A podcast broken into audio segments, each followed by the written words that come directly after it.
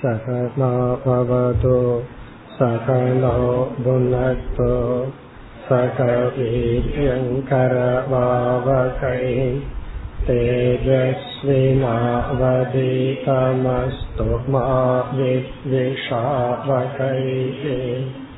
ॐ शान्ति शान्ति शान्तिः இன்று முதல் உத்தவ கீதை என்ற பெயரை உடைய நூலை படிக்க ஆரம்பிக்கின்றோம். பாகவத புராணம் நமக்கு தெரிந்தது.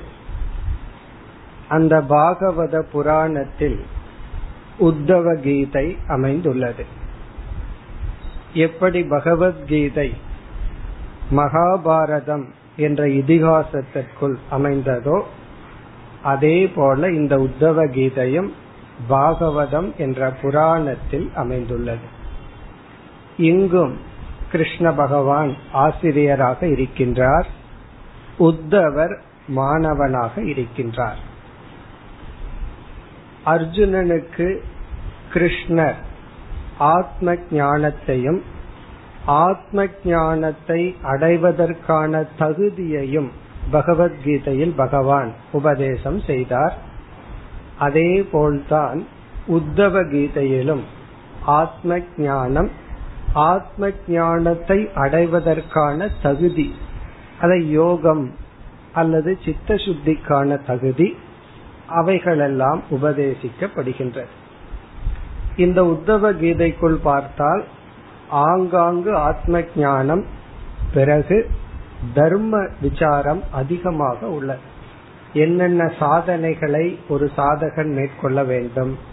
எது கிரகஸ்தாசிரம தர்மம் எது சந்நியாச தர்மம் என்று கர்ம யோகம் பக்தி யோகம் இவைகளெல்லாம் இங்கு அதிகமாக உள்ளது. இந்த உத்தவ கீதையை நாம் படிக்க ஆரம்பிக்கின்றோம். அதற்கு முன் ஒரு முகவுரையுடன் நாம் துவங்கி பிறகு பாகவத புராணத்தில் எந்த இடத்தில் இந்த உத்தவ கீதை அமைந்துள்ளது என்பதையெல்லாம் பார்த்து பிறகு நாம் உத்தவ கீதைக்குள் செல்லலாம். எப்படி பகவத்கீதையினுடைய அமைப்பு போர்க்களத்தில் இருந்தது? பகவத்கீதைக்கு செல்வதற்கு முன் இந்த பகவத்கீதை எப்படிப்பட்ட மனநிலையை உடைய அர்ஜுனனுக்கு எந்த சூழ்நிலையில் உபதேசிக்கப்பட்டதுன்னு பார்த்தோம். அதே போல உத்தவ கீதை எந்த சூழ்நிலையில் எப்படிப்பட்ட மனநிலையை உடைய உத்தவருக்கு உபதேசிக்கப்பட்டது என்றெல்லாம் நாம் பார்க்க வேண்டும். அதையெல்லாம் நம்ம பார்த்துட்டு பிறகு உத்தவ கீதைக்குள் செல்லலாம். அதற்கு முன் ஒரு சிறு முகவுரையுடன் நாம் துவங்கலாம். முண்டகோபனிஷத்தில் நாம் படித்துள்ளோம் நாம் அறிகின்ற அனைத்து அறிவும் இரண்டாக பிரிக்கப்பட்டது. என்னென்ன அறிவையெல்லாம் நம்ம அடையிறோமோ அந்த ஞானம் பராவித்யா அபராவித்யா என்று பிரிக்கப்பட்டது. அந்த உபனிஷத்தின் ஆரம்பத்திலேயே குருவானவர் இவ்விதம் அறிவை பிரித்தார். பராவித்யா அபராவித்யா. வித்யான ஞானம் பரா என்றால் மேலான அபரா என்றால் கீழான. இனி பராவித்யா அபராவித்யா என்று எதன் அடிப்படையில் பிரிக்கப்படுகிறது? என்று பார்க்கலாம். பராவித்யா என்பது நித்திய வஸ்து விஷயா வித்யா நித்திய வஸ்து என்றால் அழியாத பொருள். விஷயம்னா அத சப்ஜெக்ட் மேட்டரா உள்ள அறிவு. நித்திய வஸ்து விஷயத்தை உடையது பராவித்யா. இப்ப எது பராவித்யா என்றால் எந்த அறிவு அழியாத பொருளை பற்றியதோ அது பராவித்யா. அழியாத பொருள் எதுவோ அதை சப்ஜெக்ட் மேட்டரா கொண்டது பராவித்யா. உடனே நம்ம அபராவித்யாவுக்கு அழகா லட்சணம் சொல்லிடலாம். நித்திய வஸ்துவை பற்றியது பராவித்யா என்றால் அனித்திய வஸ்து விஷயா அபராவித்யா. அனித்திய வஸ்து விஷயான்னா நம்ம எந்த ஞானத்தை அடையிறோமோ அந்த ஞானத்திற்குரிய பொருள் விஷயம் வந்து அனித்தியமாக இருந்தால் அதெல்லாம் அபராவித்யா. அப்ப எது பராவித்யா எது அபராவித்யான்னா அழியக்கூடிய ஒரு பொருளை பற்றிய அறிவு வந்து அபராவித்யா. அழியாத பொருளை பற்றிய அறிவை அடைஞ்சோம் அப்படின்னா அந்த அறிவு தான் பராவித்யான்னு சொல்றோம். இனி அடுத்த கருத்து. பராவித்யா அபராவித்யா இதனுடைய பலன் என்ன? ஃபர்ஸ்ட் வந்து விஷயம். இந்த வித்தியைக்குள்ள சப்ஜெக்ட் மேட்டர் என்னன்னு பார்த்தோம். அடுத்தது வந்து பலம். பராவித்யா எப்படிப்பட்ட பலனை கொடுக்கின்றது? அபராவித்யா எப்படிப்பட்ட பலனை கொடுக்கிறது? ரெண்டுமே ஞானம்தான். மனதுல தோன்ற அறிவு தான் ஆனா பராவித்யா கொடுக்கிற பலன் என்ன? அபராவித்யா கொடுக்கிற பலன் என்ன? என்று வரும் பொழுது பராவித்யா மோக்ஷ பலக வித்யா மோக்ஷம் என்கின்ற பலனை கொடுக்கின்ற அறிவு. மோக்ஷ பலக வித்யா பரா வித்யா மோக்ஷங்கிற ஒரு பலனை எது கொடுக்குதோ அந்த அறிவு தான் பராவித்யான்னு சொல்றோம். இனி அபராவித்யா என்ன பலனை கொடுக்குது? அப்படின்னு கேட்கும் பொழுது இதையும் ரொம்ப சுலபமா சொல்லிடலாம். மோக்ஷத்தை கொடுக்காத வித்யா அபரா வித்யான்னு சொல்லலாம். ஏன்னா மோக்ஷத்தை கொடுக்கிற வித்யா பரா வித்யான்னு சொன்னா மோக்ஷத்தை தவிர மீதி எதை கொடுக்குதோ அது வந்து அபரா வித்யான்னு சொல்லிடலாம். அத சுருக்கமா என்ன சொல்லலாம்? சம்சார பலக வித்யா. சம்சாரத்தை கொடுக்கிறது தான் அபரா வித்யா அபரா வித்யா வந்து சம்சார பழக்கம். சம்சார பழக்கம்னு சொன்னா துக்கத்தை கொடுக்குதுன்னு பொருள் எடுத்துக்கொள்ள கூடாது. மோக்ஷத்தை கொடுக்கல அப்படின்னு அர்த்தம். மோக்ஷத்தை நேரடியா கொடுக்க சம்சாரத்தை கொடுக்கறது அப்படின்னா மோக்ஷத்தை கொடுக்கலின்னு பொருள் எடுத்துக்கொள்ள வேண்டும். பிறகு வந்து இந்த வித்யா என்னென்ன பலனை கொடுக்குதுன்னு மீண்டும் நம்ம பார்க்க போறோம். அபரா வித்யா வேற எப்படியெல்லாம் நமக்கு பிரயோஜனத்தை கொடுக்குதுன்னு நம்ம பார்ப்போம். இப்ப சுருக்கமா பராவித்யா அபராவித்யாங்கிறது நம்ம மனசுல அடையிற ஞானங்கள். இந்த பராவித்யாங்கிறது அழியாத பொருளை பற்றி பேசுது அபராவித்யாங்கிறது இந்த உலகத்தை பற்றி அழியக்கூடிய பொருளை பற்றி பேசுகிறது. பிறகு பராவித்யா நேரடியா மோட்சத்தை கொடுக்கின்றது. அபராவித்யா அது விதம் கொடுப்பதில்லை. எந்த அறிவு நமக்கு மோட்சத்தை கொடுக்கலையோ அதெல்லாம் அபராவித்யா. எந்த அறிவு வந்து மோட்சத்தை கொடுக்குதோ அது பராவித்யா. மோக்ஷம்னா என்னங்கிறதையும் நம்ம சுருக்கமா பார்க்க போறோம். இனி அடுத்த கருத்து பராவித்யாவுக்கு என்ன பிரமாணம்? ஷோர்ஸ் எதிலிருந்து நமக்கு பராவித்யா கிடைக்கும்? எதிலிருந்து அபராவித்யா நமக்கு கிடைக்கும்? நம்ம இப்படி மூணு கருத்து பார்க்கிறோம். பராவித்யாவினுடைய விஷயம் பராவித்யாவினுடைய பலன் பராவித்யாவினுடைய ஹேது ஷோர்ஸ். அதாவது எதிலிருந்து நமக்கு பராவித்யா கிடைக்கும் அதே போல எதிலிருந்து நமக்கு அபராவித்யா கிடைக்கும். இந்த கருத்தை பார்க்கிறதுக்கு முன்னாடி முதல்ல புரிஞ்சுக்க வேண்டிய கருத்து எந்த ஒரு ஞானமும் அது பராவித்யாவாகலாம் அபராவித்யாவாகலாம். எந்த ஒரு ஞானமும் அதற்குரிய கருவியின் மூலமாகத்தான் அடைய முடியும். அதனால ஒரு பேசிக் பிரின்சிபல் அடிப்படை கருத்து என்னவென்றால் ஞானம் பிரமாணத்தின் மூலமாகத்தான் வர முடியும். அப்படி வந்தா தான் அதுக்கு பேரு ஞானம். இப்ப எந்த ஒரு அறிவும் அந்த அறிவை கொடுக்கின்ற கருவியின் மூலமாகத்தான் வர வேண்டும் அல்லது வரும். அப்படி இல்லாம நான் வந்து ஒரு அறிவை அடைஞ்சேன்.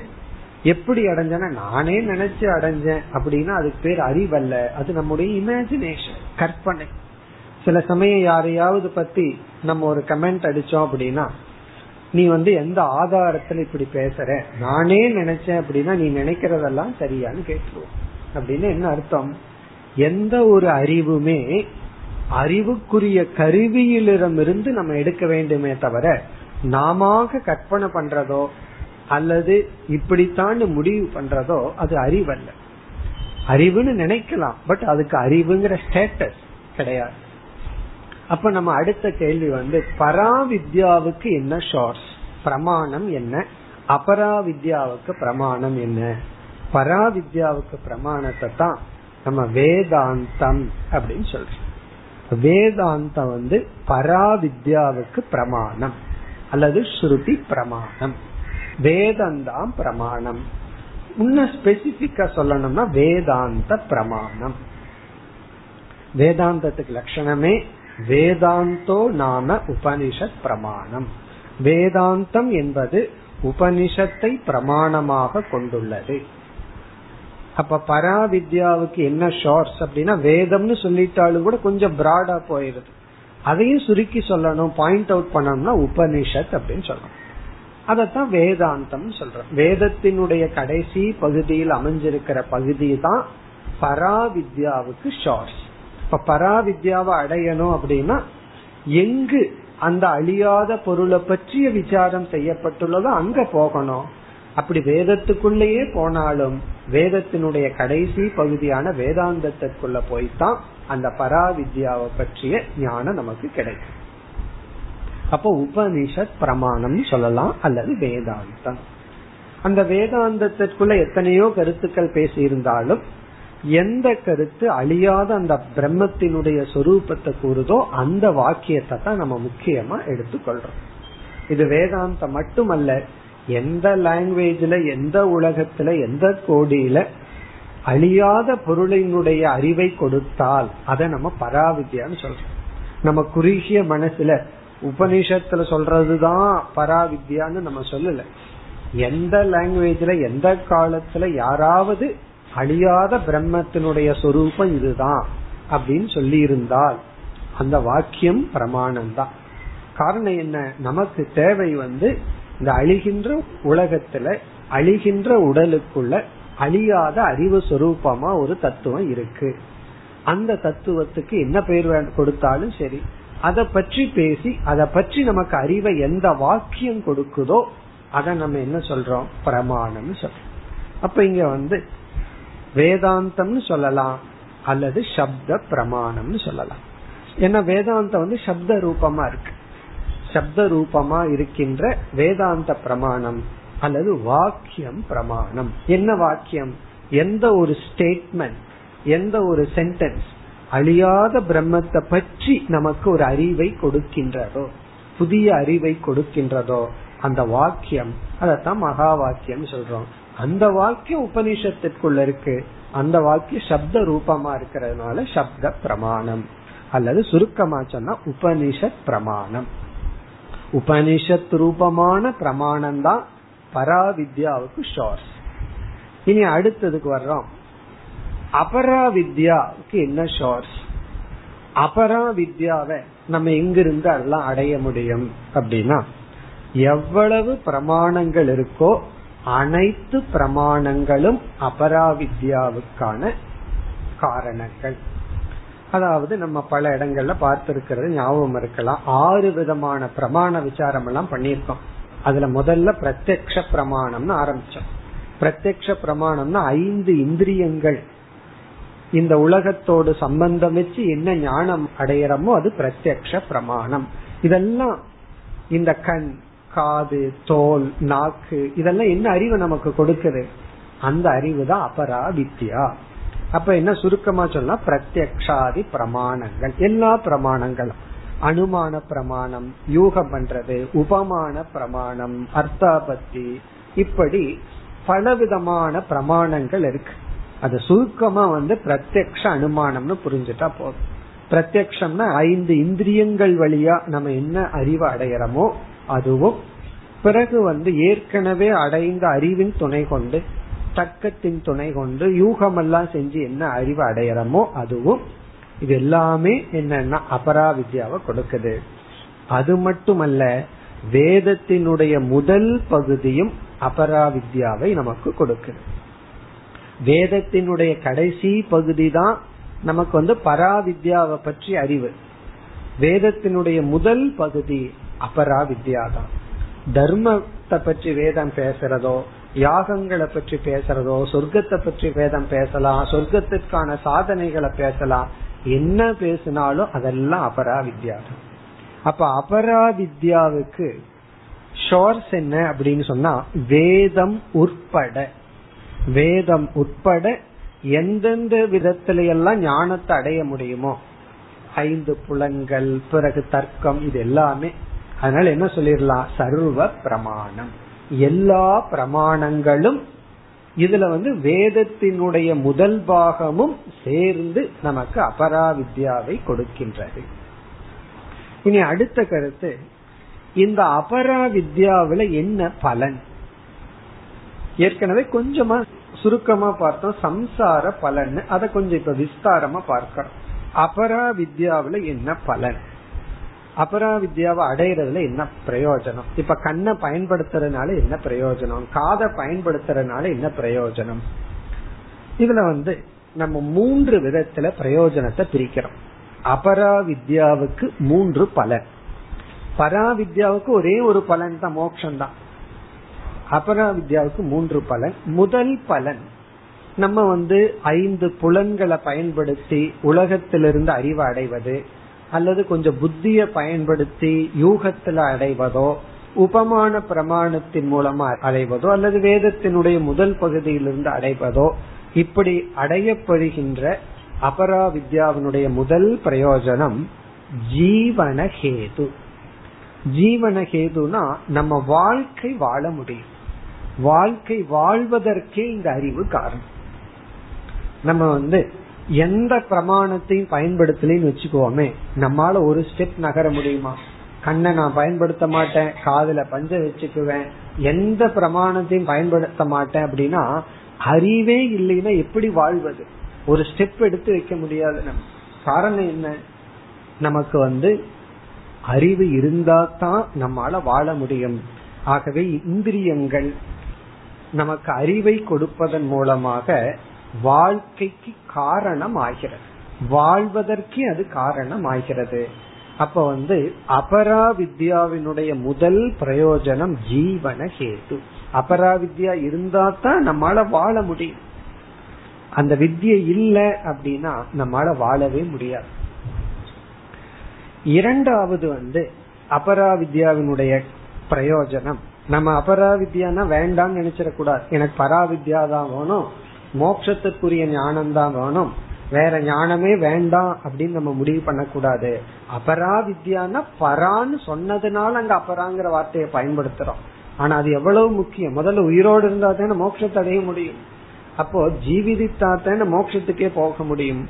அப்ப நம்ம வாழ்க்கை வாழ்வதற்கே அபராவித்யா தான் காரணம். பராவித்யா இல்லைன்னா வாழ்ந்துடலாம். அப்படி இல்லாம தானே வாழ்ந்துட்டு இருக்கோம் எத்தனை ஜென்மங்கள் வாழ்ந்து வாழ்ந்து போயிட்டு இருக்கோம் ஆகவே பிரம்மத்தை பத்தி தெரியாம சந்தோஷமா வாழ்ந்துட்டு சந்தோஷமா போயிடலாம்.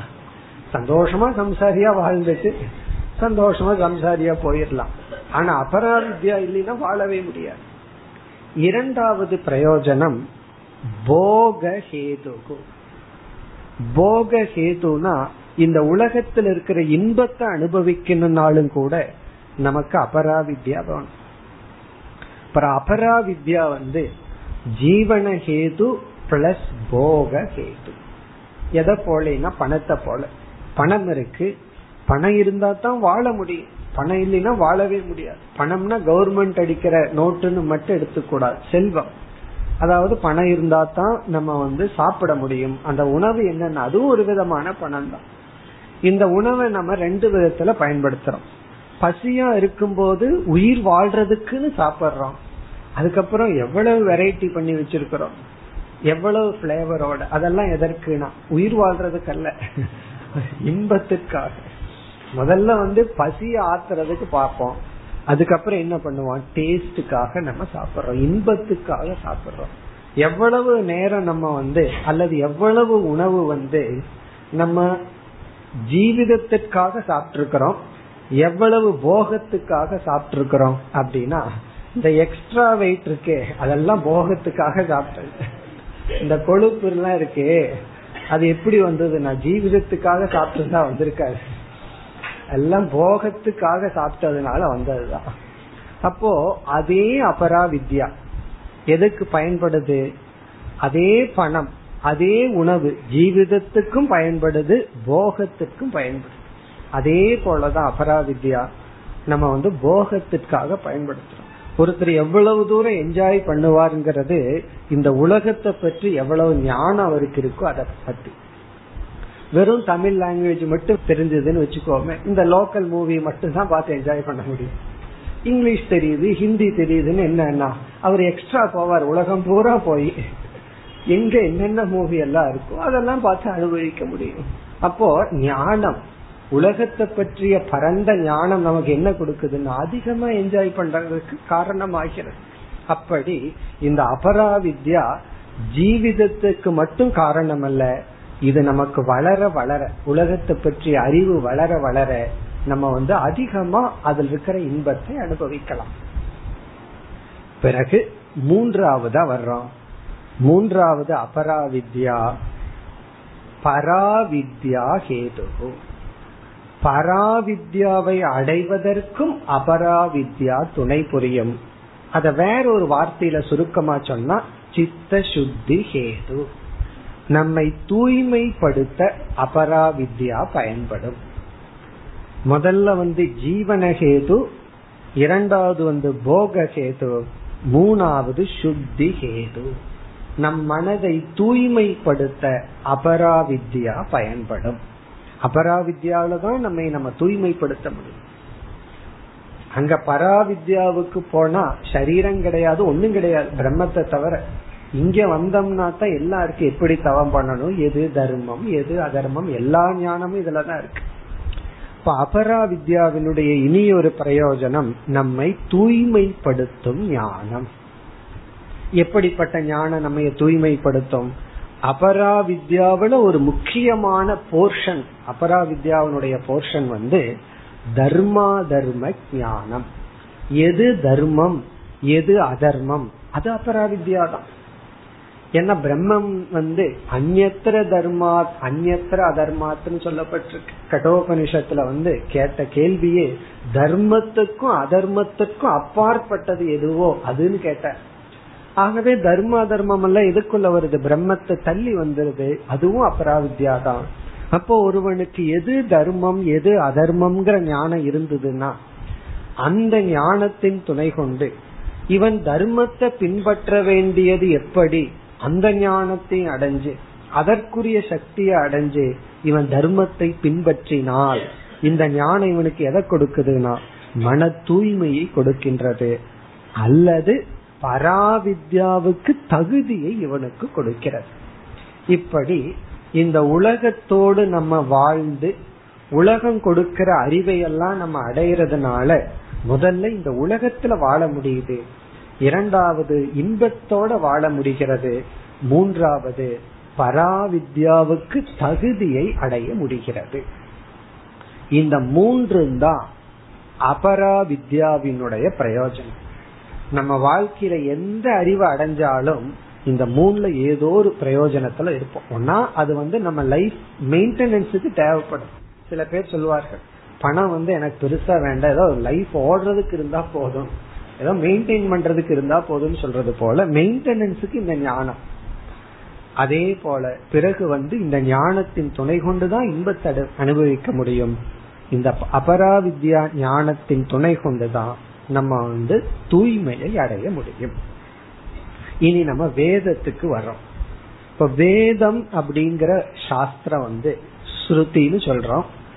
இதுக்கெல்லாம் சில ஆராய்ச்சியாளர்கள் காலத்தை பற்றி பேசினாலும் நம்ம வந்து அதுக்கு முக்கியத்துவம் கொடுக்காம தூய்மையான ரிஷிகளிடமிருந்து இறைவன் வெளிப்படுத்தியது வேதம்னு சொல்றோம். இதெல்லாம் ஒரு ஸ்ரத்தைக்காக நம்ம சொல்றோம். ஏன்னா வேதம் அல்லது சப்த பிரமாணம்னு வரும் பொழுது ஸ்ரத்தை மிக மிக முக்கியம் ஆகி விடுகிறது ஒருவர் ஒரு வார்த்தையை நமக்கு சொல்றார். ஒரு ஸ்டேட்மெண்ட் நம்ம இடத்துல சொல்றார். அதை நம்ம அந்த வாக்கியத்தை எடுத்து நம்ம பயனடைறது அவரு கையில கிடையாது. நம்ம கையில் இருக்கு. எவ்வளவு தூரம் அந்த வாக்கியத்துல நமக்கு நம்பிக்கை இருக்கோ அந்த அளவு தான் அந்த வாக்கியம் நமக்கு பயன்படும். அவர் உண்மைய சொல்றதெல்லாம் பொய் சொல்லலாம் என்ன வேண்டுமானாலும் இருக்கட்டும். அந்த வாக்கியத்திலிருந்து நம்ம பயனடையணும்னா நமக்கு பெய்த் வேணும் ஸ்ரத்த இருக்கணும். அதற்காக நம்ம சொல்றோம் வேதம் அபௌருஷேயம். ஒரு மனிதனிடமிருந்து வந்ததல்ல மனித புத்தியிடமிருந்து தோன்றியதல்ல. இதை ஏன் இப்படி சொல்றோம் அப்படின்னா பௌருஷேயம் சொன்னாவே சாஸ்திரத்துல பல தோஷங்கள் எல்லாம் சொல்லப்பட்டிருக்கு. மனிதனுடைய புத்தியிலிருந்து ஒரு அறிவு வந்தால் அது எத்தனையோ தோஷத்திற்கு உட்பட்டது. காரணம் என்ன அப்படின்னா அந்த புத்தியிலிருந்து வர்ற அறிவு அவனுடைய உணர்வுடன் கலந்து வரும். அந்த உணர்வோடு கலந்து வர்றதுனால அந்த அறிவு ஜட்ஜ்மெண்ட்ல என்னைக்குமே தப்பு இருக்கும். இப்ப வந்து ஒரு உதாரணம் சொன்னா நமக்கு புரிஞ்சிடும். யாரோ ஒருவர் நமக்கு ஒரு தீங்கு செய்து விட்டார். நம்ம கிட்ட திருடிட்டாங்க ஏதோ ஒரு பண்ணிட்டான். நான் தான் பாதிக்கப்பட்டவன். ரூல் படி என்ன? நான் தானே தண்டனை கொடுக்கணும். பாதிக்கப்பட்ட நான் தான். யார் என்ன பாதித்தார்களோ அவருக்கு தண்டனை கொடுக்கணும். ஆனா சமுதாயத்துல என்ன பார்க்கிறோம்? அத நீதிபதி யாரோ ஒருத்தர் தண்டனை கொடுக்கிறார்.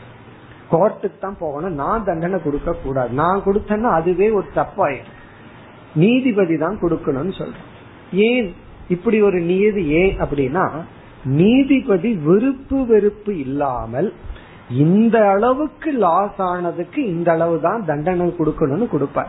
அப்புறம் அவருடைய அறிவுல வந்து விருப்பு வெறுப்பு வராது எமோஷன் கலக்காது. காரணம் அவர் பாதிக்கப்படல. அதனால அவருடைய ஜட்ஜ்மெண்ட் கரெக்டா நம்ம கிட்ட கொடுத்தோம்னா எப்படி இருக்கும்னா? வட்டி முதல்ல சேர்ந்து தண்டனை கொடுத்துருவோம். ஏன்னா பாதிக்கப்பட்ட நாம் அறிவு சரியா இருக்கா? சிறிய தவறுக்கு பெரிய தண்டனை கொடுப்போம். வீட்டுல ஒரு சர்வெண்ட் வந்து ஒரு ஜிலேபி திருடி இருப்பான். நம்ம கோவம் வந்து கையை வெட்டும்போம். ஒரு ஜிலேபி திருடுறது கையே ஆகட்டும். அது வேற நாட்டுல வேணா நடக்கும். நம்ம நாட்டுல வேண்டாம். காரணம் என்ன? இது நம்ம பாதிச்சதுனால நம்முடைய அறிவு நம்முடைய ஜட்ஜ்மெண்ட் உணர்வோடு கலந்து வந்தா அதுல உண்மை இருக்கா? அதனால இந்த மாதிரி பல தோஷங்கள் சொல்கிறார்கள். மனுஷனுடைய புத்தி என்ன வந்தா அது அவனோட எமோஷனலோட கலந்து வர்றதுனால அது வந்து பர்ஃபெக்டா இருக்காது ஜட்ஜ்மெண்ட் அதனாலதான் அந்த எமோஷனா பாதிக்கப்படாதவர் வந்து தீர்ப்பு சொல்லணும்னு சொல்ற இப்படி புத்தி மனித புத்தியிலிருந்து வர்ற கருத்துக்கள்ல தோஷம் இருக்கிறதுனால வேதம் வந்து இறைவனால் ரிஷி தூய்மையான ரிஷிகளினுடைய மனதிலிருந்து வெளிவந்ததுன்னு சொல்றதுனால அந்த வாக்கியத்தை அப்படியே நம்ப வேண்டும்.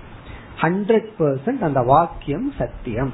அது உண்மை அப்படின்னு நம்ம நம்பணுங்கிறதுக்காக அப்படி சொல்றோம். அப்ப வேதம் அப்படிங்கிற ஒரு சாஸ்திரம் அபௌருஷேயம் இறைவனாக கொடுக்கப்பட்டது. எதற்கு பகவான் வேதத்தை கொடுத்தார் அப்படின்னா அந்த வேதத்திலையும் பகவான் ரெண்டு வித்யா வச்சிருக்கார். அபரா வித்யா பரா வித்யா இந்த ரெண்டுமே வேதத்திலிருந்து நமக்கு கிடைக்கும். இந்த பராவித்யாவை அடைஞ்சு நம்ம மோட்சத்தை அடையணும். அபரா வித்யாவை அடைஞ்சு என்ன அடையணும்? அபரா வித்யா வேதத்துல எதற்கு பேசப்பட்டிருக்குன்னா நம்ம சொன்ன இந்த மூணு காரணத்துக்காக. எப்படி கண்கள் மூலமா இந்த மூன்று பலன் அடையறமோ அதாவது வாழ்றதுக்கு உதவி செய்கிறது இன்பத்துக்கு உதவி செய்கிறது தூய்மைக்கும் கண்கள் உதவி செய்கிறது. அதே போல வேதத்தில் இருக்கிற அபராவித்யா அந்த அபராவித்யா எது அப்படின்னா தர்ம சாஸ்திரம் அல்லது சாதனைகள். நம்ம தூய்மைப்படுத்தும் சாதனைகள்.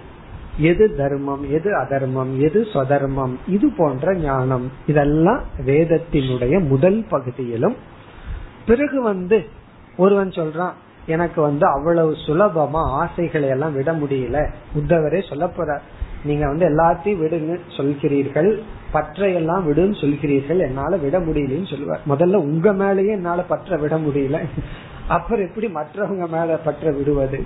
அதனால உத்தவர் சொல்லுவார் கிருஷ்ணர்கிட்ட நீங்களும் என்னையும் அழைத்து கொண்டு சென்று விடுங்கள். எங்க போறீங்களோ உங்களையும் என்னையும் சேர்த்து கொண்டு செல்லுங்க. குழந்தை சொல்ற மாதிரி என்னையும் கூப்பிட்டு போங்க. தனியா விட்டுட்டு போகாதீங்கன்னு சொல்லும் போதுதான் பகவான் வந்து சரி உனக்கு அறிவை கொடுத்துட்டு போறேன்னு சொல்லிட்டு போற. நான் வந்து பூலோக காரியத்தை முடிச்சிட்டு போறதுக்கு முன்னாடி உனக்கு அறிவை கொடுத்துட்டு உன்னை இண்டிபெண்ட் ஆக்கிட்டு போறேன்னு சொல்ற அப்படி நமக்கு வந்து அவ்வளவு சுலபமா பற்று நீங்களினா வேதம் வந்து எத்தனையோ காமிய கர்மங்களை எல்லாம் சொல்லி சரி அதையெல்லாம் நீ தர்மப்படி அனுபவிப்பாயாக அப்படின்னு நமக்கு சொல்லணும். அப்ப நமக்கு மோக்ஷங்கிற லட்சியத்துக்கு செல்லும் வரை மோக்ஷத்துக்கும் போகணும் மோக்ஷத்துக்கு நம்ம தகுதியும் படுத்தணும் அப்படின்னா அதற்காக உருவானதுதான் வேதம்ங்கிற சாஸ்திரம். இப்ப வேதம்ங்கிற சாஸ்திரம் எதற்கு உருவானது அப்படின்னா மோக்ஷங்கிற லட்சியத்திற்கும் அந்த லட்சியத்திற்கு நம்மை தகுதிப்படுத்துவதற்காகவும் அது மட்டுமல்ல பூலோகத்துல சந்தோஷமா வாழ்றதுக்கும் தான் உருவாக்கப்பட்டுள்ளது. கொஞ்ச நாள் சந்தோஷமா வாழ்ந்தா தான் திருப்தி வரும். அதாவது கொஞ்ச நாள் வாழ் வாழாமையே நீ வாழ்க்கைய அனித்தியம்னு சொன்னா எப்படி கேட்பாரு? கொஞ்சம் சாப்பிட்டதுக்கு அப்புறம் விட்டுருன்னு சொன்னா நல்லா இருக்கும். ஒண்ணுமே சாப்பிடாம. கொஞ்சமே அனுபவிக்காம எப்படி அவங்களிடம் பேச முடியும். அதனால இந்த பூலோகத்துல கொஞ்சம் சந்தோஷமா எல்லாத்தையும் அனுபவிச்சு பிறகு வேணா இதுல ஒரு அசாரத்தை பார்த்தையான்னு கேட்டா ஆமாமா ஒண்ணுமே கொடுக்காம அசாரத்தை பார்த்தையான்னு கேட்டா அவனால என்ன சொல்ல முடியும்? அதனால கொஞ்சம் அனுபவிச்சு அந்த இன்பம்ங்கிற புருஷார்த்தத்தையும் அனுபவிக்கணும். இதற்கெல்லாம் வேதம் வந்து நமக்கு துணை புரிகிறது. ஆனால் ஜீவன ஹேதுக்கும் போக ஹேதுக்கும் வேதம் மட்டுமல்ல. நம்முடைய பிரத்யக்ஷ பிரமாணம் இதெல்லாம் நமக்கு துணை புரிகிறது. வேதமும் அதற்காக உள்ளது. அப்ப வேதம் என்ற ஒரு நூல் ரிஷிகளிடமிருந்து வந்தது இறைவனாக கொடுத்ததுன்னு நம்ம புரிஞ்சுக்கிறோம். இனி வந்து இந்த வேதத்தை மனதில் கொண்டு வேதம் என்ன லட்சியத்தை வச்சிருக்கோ அதே லட்சியத்தை குறிக்கோளா கொண்டு ஒரு ரிஷி அல்லது ஒரு மகான்கள் என்னென்ன நூல்களை எழுதுகிறார்களோ அந்த நூல்களை எல்லாம் நம்ம ஸ்மிருதின்னு சொல்றோம். இப்ப ஸ்ருதி அப்படின்னு சொன்னா காது வழியா கேட்டு வந்த வேதம். அந்த வேதத்தினுடைய குறிக்கோள் வந்து பராவித்யா அல்லது மோக்ஷம் அல்லது மோக்ஷத்துக்கு நம்மை தகுதிப்படுத்துதல். இப்ப அந்த குறிக்கோளையே மனதில் கொண்டு வேதத்தினுடைய சாராம்சமா எந்த ஒரு மகான் பெரியவர்கள் எந்த நூலை எழுதுகிறார்களோ அந்த நூலை நம்ம ஸ்மிருதின்னு சொல்றோம். இந்த ஸ்மிருதிங்கிற வார்த்தைக்கு என்ன பொருள்னா வேதத்தை நினைச்சு எழுதப்பட்டதுன்னு அர்த்தம். ஸ்மிருதினா மெமரி ஞாபகம்னு அர்த்தம். எதை ஞாபகம் வச்சு எழுதுறோம்? வேதத்தை மனசுல வச்சுட்டு எழுதப்படுற நூல்கள் எல்லாம் ஸ்மிருதின்னு சொல்றோம். இந்த ஸ்மிருதி நான்கு விதத்துல அமைந்துள்ளது. நான்கு ஃபார்ம்ல இருக்கு. ஸ்மிருதி நான்கு ஃபார்ம்ல அமைந்துள்ளது. இந்த ஸ்மிருதியினுடைய கண்டென்ட் சார என்னவா இருக்கணும்? வேதமா இருக்கணும். வேதத்தினுடைய கண்டென்ட் வந்து மோக்ஷமும் மோக்ஷத்துக்கு தகுதிப்படுத்துகின்ற ஞானமும். இப்ப அதை மனசுல வச்சுட்டு யாரெல்லாம் நூல்களை எழுதுகிறார்களோ அந்த நூலை ஸ்மிருதின்னு சொல்றோம். அந்த ஸ்மிருதி வந்து நான்கு ஃபார்ம். அது என்னன்னு சுருக்கமா ஒவ்வொன்னா பார்ப்போம். முதல் ஃபார்ம் வந்து சூத்திரம். சூத்திர ரூபம். அது ஒரு சூத்திர ரூபத்துல இருக்கும். இரண்டாவது வந்து ஸ்மிருதி ரூபம். இதையும் ஸ்மிருதினே சொல்றோம். ஸ்மிருதி ரூபம். மூன்றாவது இதிகாச ரூபம். நான்காவது புராணம். சூத்திர ஸ்மிருதி இதிகாச புராணம். இது எல்லாமே என்னன்னா வேதத்தை மனசுல வச்சுட்டு எழுதப்படுவதுதான். அதனாலதான் பாகவதத்திலேயே ஒரு ஸ்லோகம் வருது ரிக் யஜு சாம அதர்வாக்கியா வேதா சத்வார உத்ருதாக. நான்கு வேதங்கள் ரிக் யஜு சாம அதர்வனாக்கியா வேதா சத்வாரக உதாகிருதாக. இப்படி நான்கு வேதங்கள் சொல்லப்பட்டிருக்கு. பிறகு இதிகாச புராணம் ச பஞ்சமோ வேத உச்சதே. இதிகாசமும் புராணமும் ஐந்தாவது வேதமாக கூறப்படுகிறது. இதிகாச புராணம் ச பஞ்சமோ வேத உச்சது. காரணம் என்னன்னா இதிகாச புராணங்களும் வேதத்துல சொல்லப்பட்ட கருத்தை விளக்க வந்ததுதான். அதே போல சூத்திரமும் ஸ்மிருதியும். இனி ஒவ்வொன்னா வரிசையா பார்ப்போம். சூத்திரம் அப்படின்னா மிக மிக சுருக்கமாக கருத்தை கூறுகின்ற முறை. ஒரு கருத்தை வந்து ரொம்ப சுருக்கமா ஃபார்முலான்னு சொல்றோம். ரொம்ப ஷார்ட்டா சொன்னா அது பேர் சூத்திரம். அப்படி பார்க்கையில பிரம்ம சூத்திரம் அப்படின்னு ஒரு சூத்திரத்தை நம்ம பார்த்திருக்கோம். இந்த பிரம்மசூத்திரத்தை வியாச பகவான் எழுதினார். இதுல என்ன பண்ணிருக்காருன்னா உபனிஷத்தினுடைய கருத்துக்களை மிக மிக சுருக்கமா கூறினார். வியாசருடைய சிஷ்யர் ஜெய்மினி என்ன பண்ணார்? வேதத்தினுடைய முதல் பாகத்தினுடைய கருத்தை சூத்திர ரூபமா எழுதினார். அதுவும் சூத்திரம். அப்போ முழு வேதமே சூத்திர ரூபத்துல நமக்கு கிடைச்சிருக்கு. வியாசரிடமிருந்து வேதாந்த சூத்திரம். ஜெய்மினி மகரிஷியிடமிருந்து வேத சூத்திரம். அதனாலதான் ஜெய்மினியினுடைய சூத்திரத்தினுடைய ஆரம்பமே அதாதோ தர்ம ஜிக்யாசா. தர்மத்தை பற்றிய விசாரத்தை ஆரம்பிப்போம்னு ஆரம்பிக்கிறார். அந்த இடத்துல விளக்கம் சொல்பவர் அங்கு ஒரு ஆவ போட்டு அதர்ம ஜிக்யாசாச்ச தர்மா தர்மத்தை பற்றிய விசாரத்தை ஆரம்பிப்போம். அப்போ வேதத்தினுடைய முதல் பகுதியை சூத்திர ரூபமா மிக மிக சுருக்கமா ஜெய்மணி எழுதினார். அது அபராவித்யா. அதனுடைய கடைசி பகுதி வேதத்தினுடைய கடைசி பகுதிய வியாச பகவான் சூத்திரமா எழுதினார். அதான் பிரம்ம சூத்திரம் அதனால வியாசரே தன்னுடைய முதல் சூத்திரத்தில் எப்படி ஆரம்பிக்கிறார்? அதாதோ பிரம்ம ஜிக்யாசா அழியாத பிரம்மத்தை பற்றிய விசாரத்தை ஆரம்பிப்போம் அப்படின்னு ஆரம்பிக்கிறார்.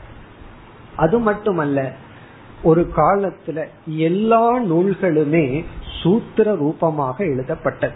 வியாக்கரணம் இலக்கணமும் கூட சூத்திர ரூபமாகத்தான் எழுதப்பட்டது. இது சமஸ்கிருதத்துல மட்டுமல்ல எல்லா லாங்குவேஜ்லயும் நம்ம தமிழ்லயும் அப்படித்தான். தொல்காப்பிய சூத்திரம். தொல்காப்பியருடைய நன்னூல் சூத்திரம் அப்படின்னு எல்லாம் படிச்சிருக்கோம். அதுவும் எப்படின்னா அது சூத்திர ரூபம். இந்த சூத்திர ரூபமா எழுதுறதுனால என்ன பலன்னா மனப்பாடம் பண்ணி வச்சுக்கலாம். சுலபமா ஞாபகத்துல வச்சுக்கலாம். ஒரே ஒரு சொல் மிக மிக குறைவான சொற்களால் வேதம் விளக்கப்படுவது. அதே போல சாங்கிய மதம் அப்படி எல்லா பிலாசபிகளும் நாட்டிய சூத்திரம் முதல் கொண்டு இருக்கு நாட்டியத்தை பத்தி இருக்கலாம் அல்லது எந்த ஆர்ட் கலையா இருந்தாலும் அது ஒரிஜினலா யாராவது எழுதி வச்சிருப்பார்கள்.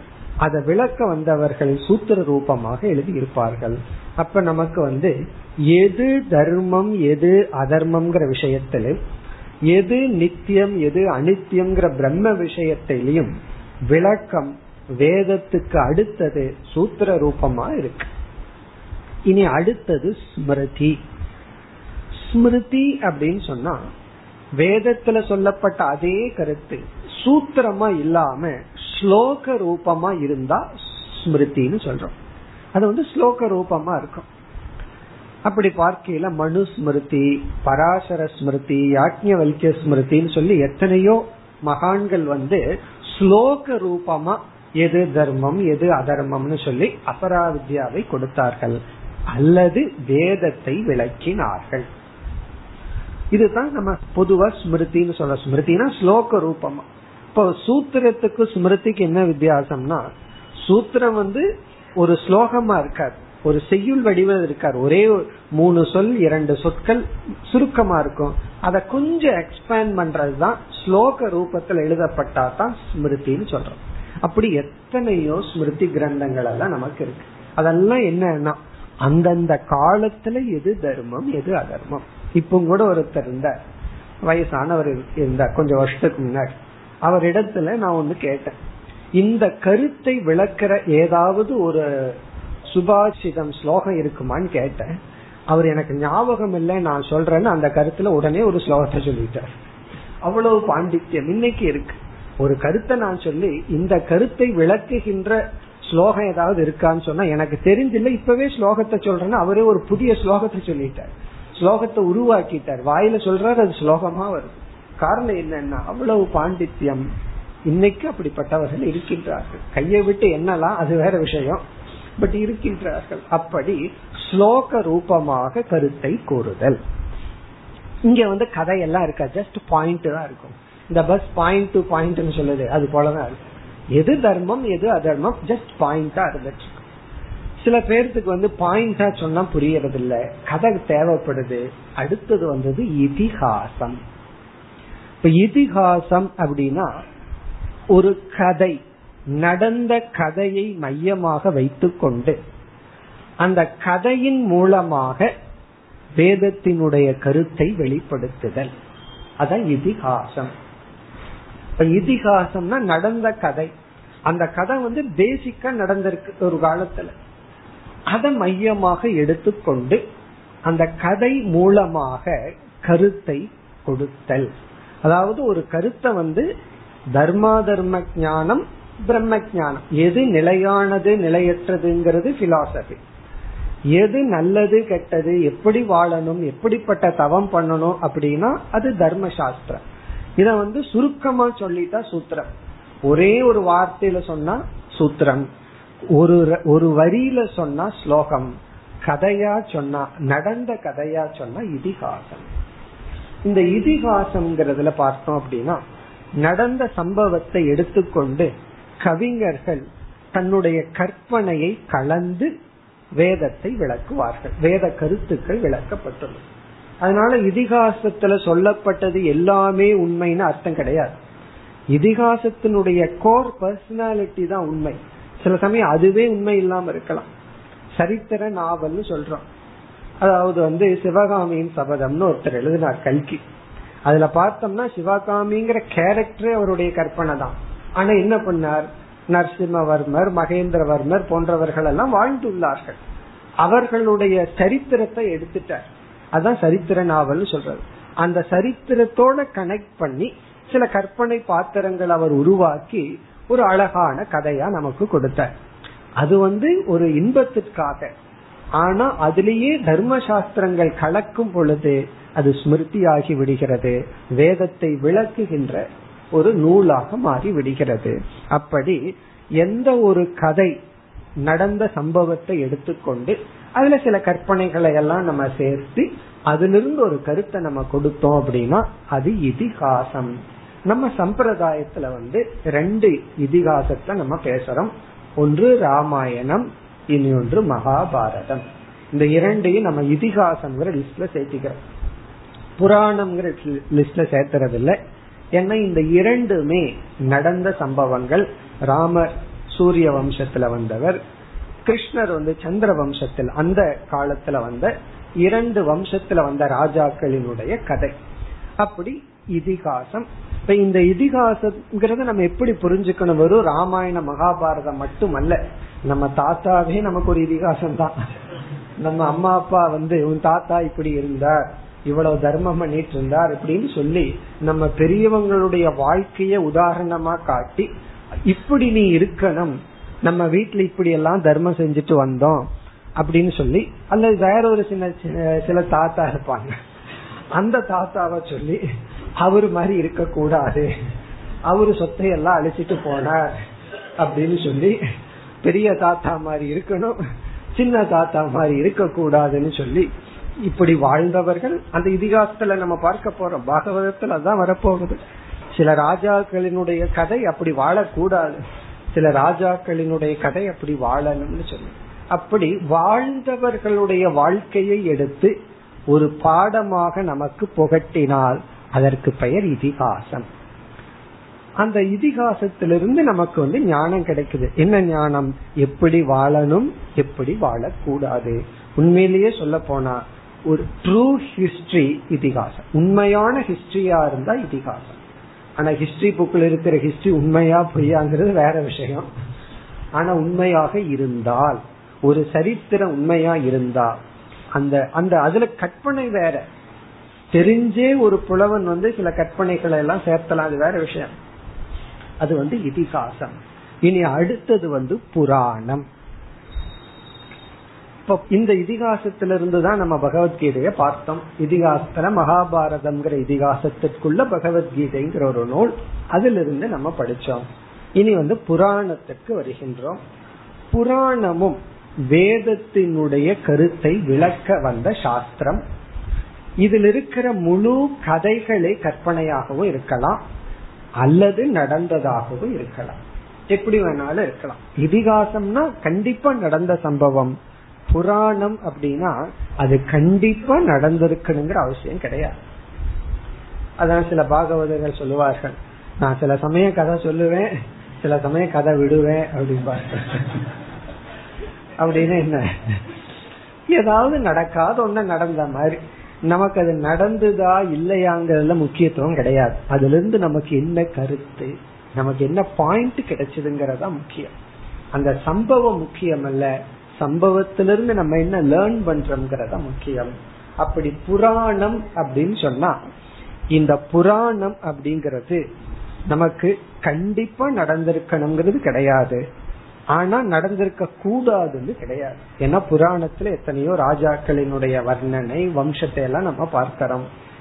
இதுலயும் அப்படித்தான். கற்பனைக்கு ரொம்ப இடம். அந்த கற்பனைய பார்த்துட்டு இது பொய் அப்படின்னு சொல்லக்கூடாது. அது பொய் தான் யாரு இல்லைன்னு சொன்னா. ஆனால் நமக்கு தேவை என்ன அதுல இருந்து நம்ம என்ன எடுத்துக்கொள்கின்றோம் அதுதான் அப்படி பார்க்கல எத்தனையோ புராணங்கள் வந்து வந்து போயிருக்கு.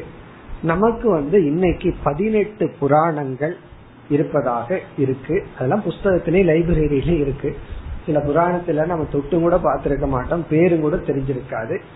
பதினெட்டு புராணங்கள் பிளஸ் பதினெட்டு உப புராணம் அப்படின்னு இப்ப ரெண்டு பதினெட்டு அவ்வளவு புராணங்கள் இருக்கு. பிறகு என்ன ஆயிற்று? புராணம்னு சொல்ற வார்த்தைக்கு புறா பழையது. அதே சமயத்துல நவம். அதுல இருக்கிற கருத்து பழையதல்ல. அதுல சொல்லப்படுற தர்மம் அதுல இருக்கிற நெறிகள் அது என்னைக்குமே புதியதா இருக்கும். அது என்னைக்குமே நமக்கு அப்ளை ஆகும் அர்த்தம். ஆனால் பழைமையானது அதனுடைய ஆத்தர்ஸ் எல்லாம் நமக்கு தெரியவே தெரியாது. அதனால என்ன பண்ணாங்கன்னா யாரும் கிடைக்கலையா? போடு வியாசர் பேர. அப்படின்னு போட்டு பின்னாடி வந்து சங்கரருக்கு அப்புறம் என்ன ஆச்சு எத்தனையோ பேர் எவ்வளவோ நூல்கள் எழுதினார்கள். நம்ம பேர் போட்ட எந்த பையன் படிப்பான்னு சொல்லி சங்கரர் பேர் போட்டுட்டுறது அதனால பார்த்தா சங்கரர் பேர்ல எத்தனையோ நூல்கள் இருக்கு. நல்லதுதான். தவறு கிடையாது. அட்லீஸ்ட் நம்ம பேரை எதுக்குங்கிற எண்ணம் அவங்களுக்கு இருந்திருக்கு. அப்படி புராணம் எத்தனையோ புராணங்கள். அந்த பதினெட்டு புராணத்துல ஒரு புராணம் விஷ்ணு புராணத்துக்கு வேணா ஆத்தர் கிளீனா இருக்கு. வியாசருடைய தந்தை. பராசரர் வந்து விஷ்ணு புராணத்தை எழுதியதாக சொல்லப்படுது. மீதி புராணத்துக்கெல்லாம் யார் ஆத்தர்னு கேட்டா ஒரே ஒரு பேர் தான் வியாசர்னு போட்டார். நமக்கு வந்து எத்தனையோ மகான்கள் எழுதியிருக்கலாம். அப்படி புராணத்துக்கு வியாச பகவானே ஆத்தர் அப்படிங்கிற பேர் இருக்கு. அதுல வந்து ஒரு புராணம் வந்து பாகவத புராணம். இந்த புராணத்தினுடைய ஒரு விசேஷம் என்னன்னா இது மகாபாரத கதையோடு கொஞ்சம் சம்பந்தப்பட்ட புராணம். மகாபாரத கதையில யாரு ஹீரோன்னா யாரையோ சொல்லலாம். நமக்கு கிருஷ்ணர் தான் இருக்க கிருஷ்ணர் தான் ஹீரோ. அதே போல பாகவத புராணத்திலையும் ஹீரோவா இருக்கிறது கிருஷ்ணர் தான். இந்த பாகவத புராணம் விஷ்ணுவினுடைய சில அவதாரங்களை விளக்கி சில கதைகளை எல்லாம் கூறி குறிப்பா கிருஷ்ணருடைய அவதாரத்தை விஸ்தாரமாக விளக்குகின்ற புராணம். இந்த பாகவதம் புராணம் இருக்கு அதுல யாரு வந்து ஹீரோ அப்படின்னா கிருஷ்ண பகவான் தான். அதுல வந்து விஷ்ணுவினுடைய எத்தனையோ அவதாரங்கள் பேசப்பட்டிருக்கு. மிக சுருக்கமா பேசப்பட்டு காணாம போயிடும். குயிக்கா வந்துட்டு போயிடும். இப்பதான் மஸ் அவதாரம் வரும். அடுத்த அத்தியாயத்துக்கு போனா அதுக்குள்ள அது கடந்து போயிடும். ஆனா இந்த கிருஷ்ண அவதாரம் இருக்கு அதே போல ராம அவதாரமும் பேசப்படுது. மிக சுருக்கமாக கிருஷ்ணாவதாரம் தான் மிக விஸ்தாரமாக பேசப்பட்டுள்ளது.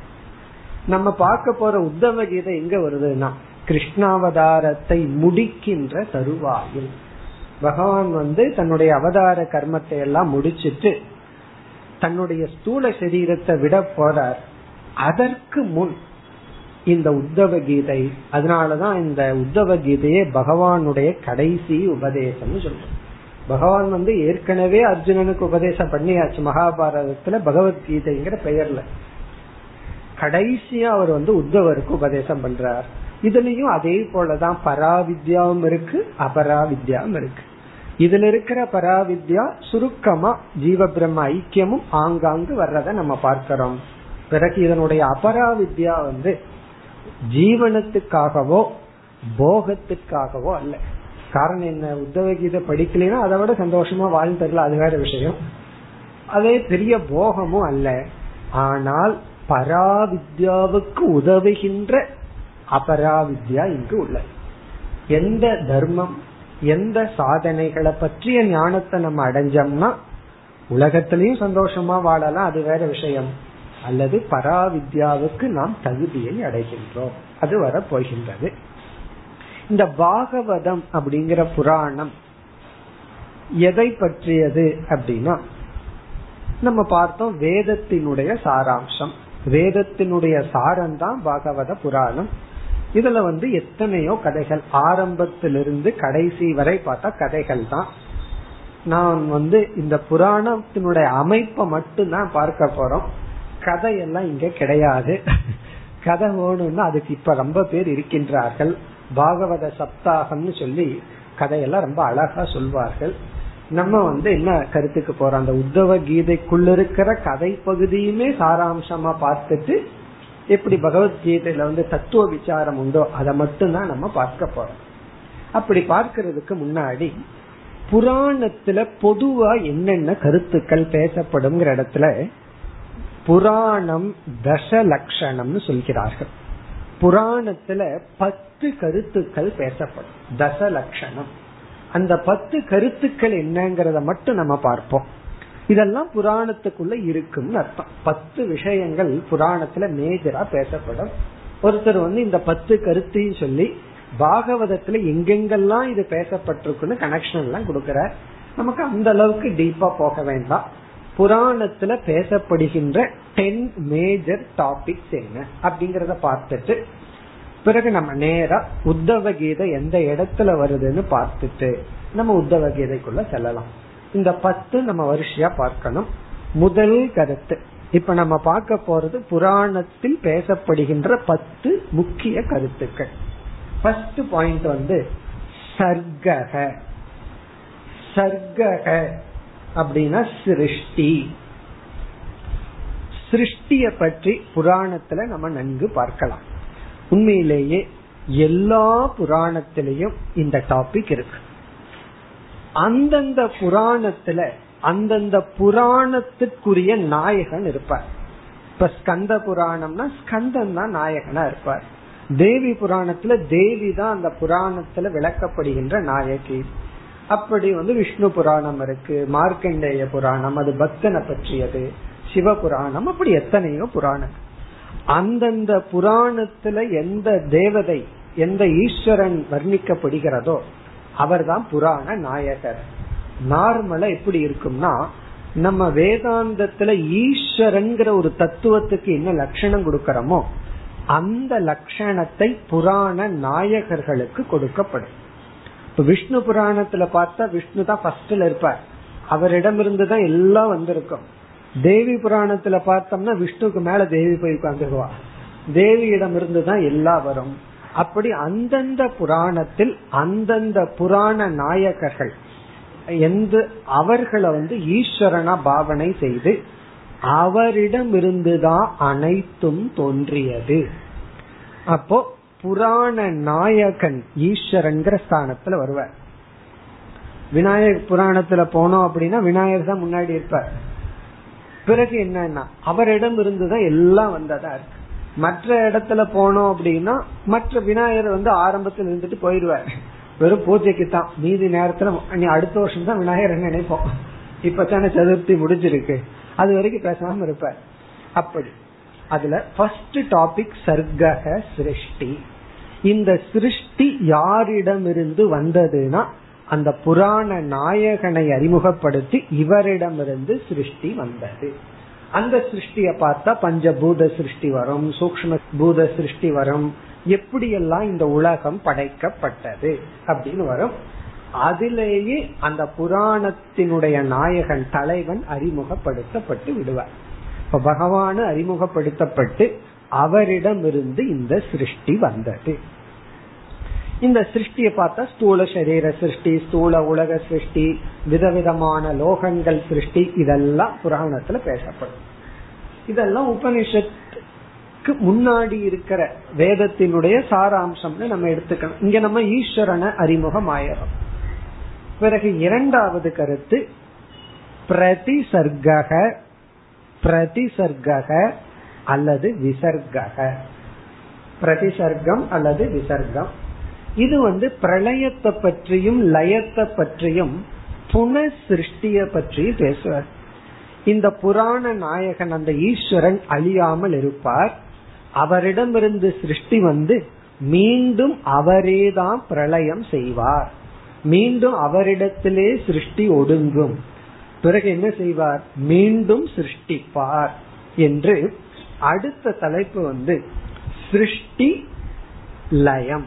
லயத்தை பற்றி பேசுவது அதாவது விதவிதமான பிரளயங்கள் எல்லாம் புராணத்துல பேசப்பட்டிருக்கும் அந்த பிரளய ஸ்தானம் யாருன்னா அதே பகவான் தான் சிருஷ்டி கர்த்தாவே தான் லய கர்த்தா இவ்விதம் பத்து கருத்துக்கள் நம்ம பார்க்க போறோம் அடுத்த வகுப்பில் தொடர்போம் ॐ पूर्णमधः पूर्णमिधम् पूर्णात् पूर्णमुदच्छते पूर्णस्य पूर्णमादाय पूर्णमेवावशिष्यते ॐ शान्ति शान्ति शान्तिः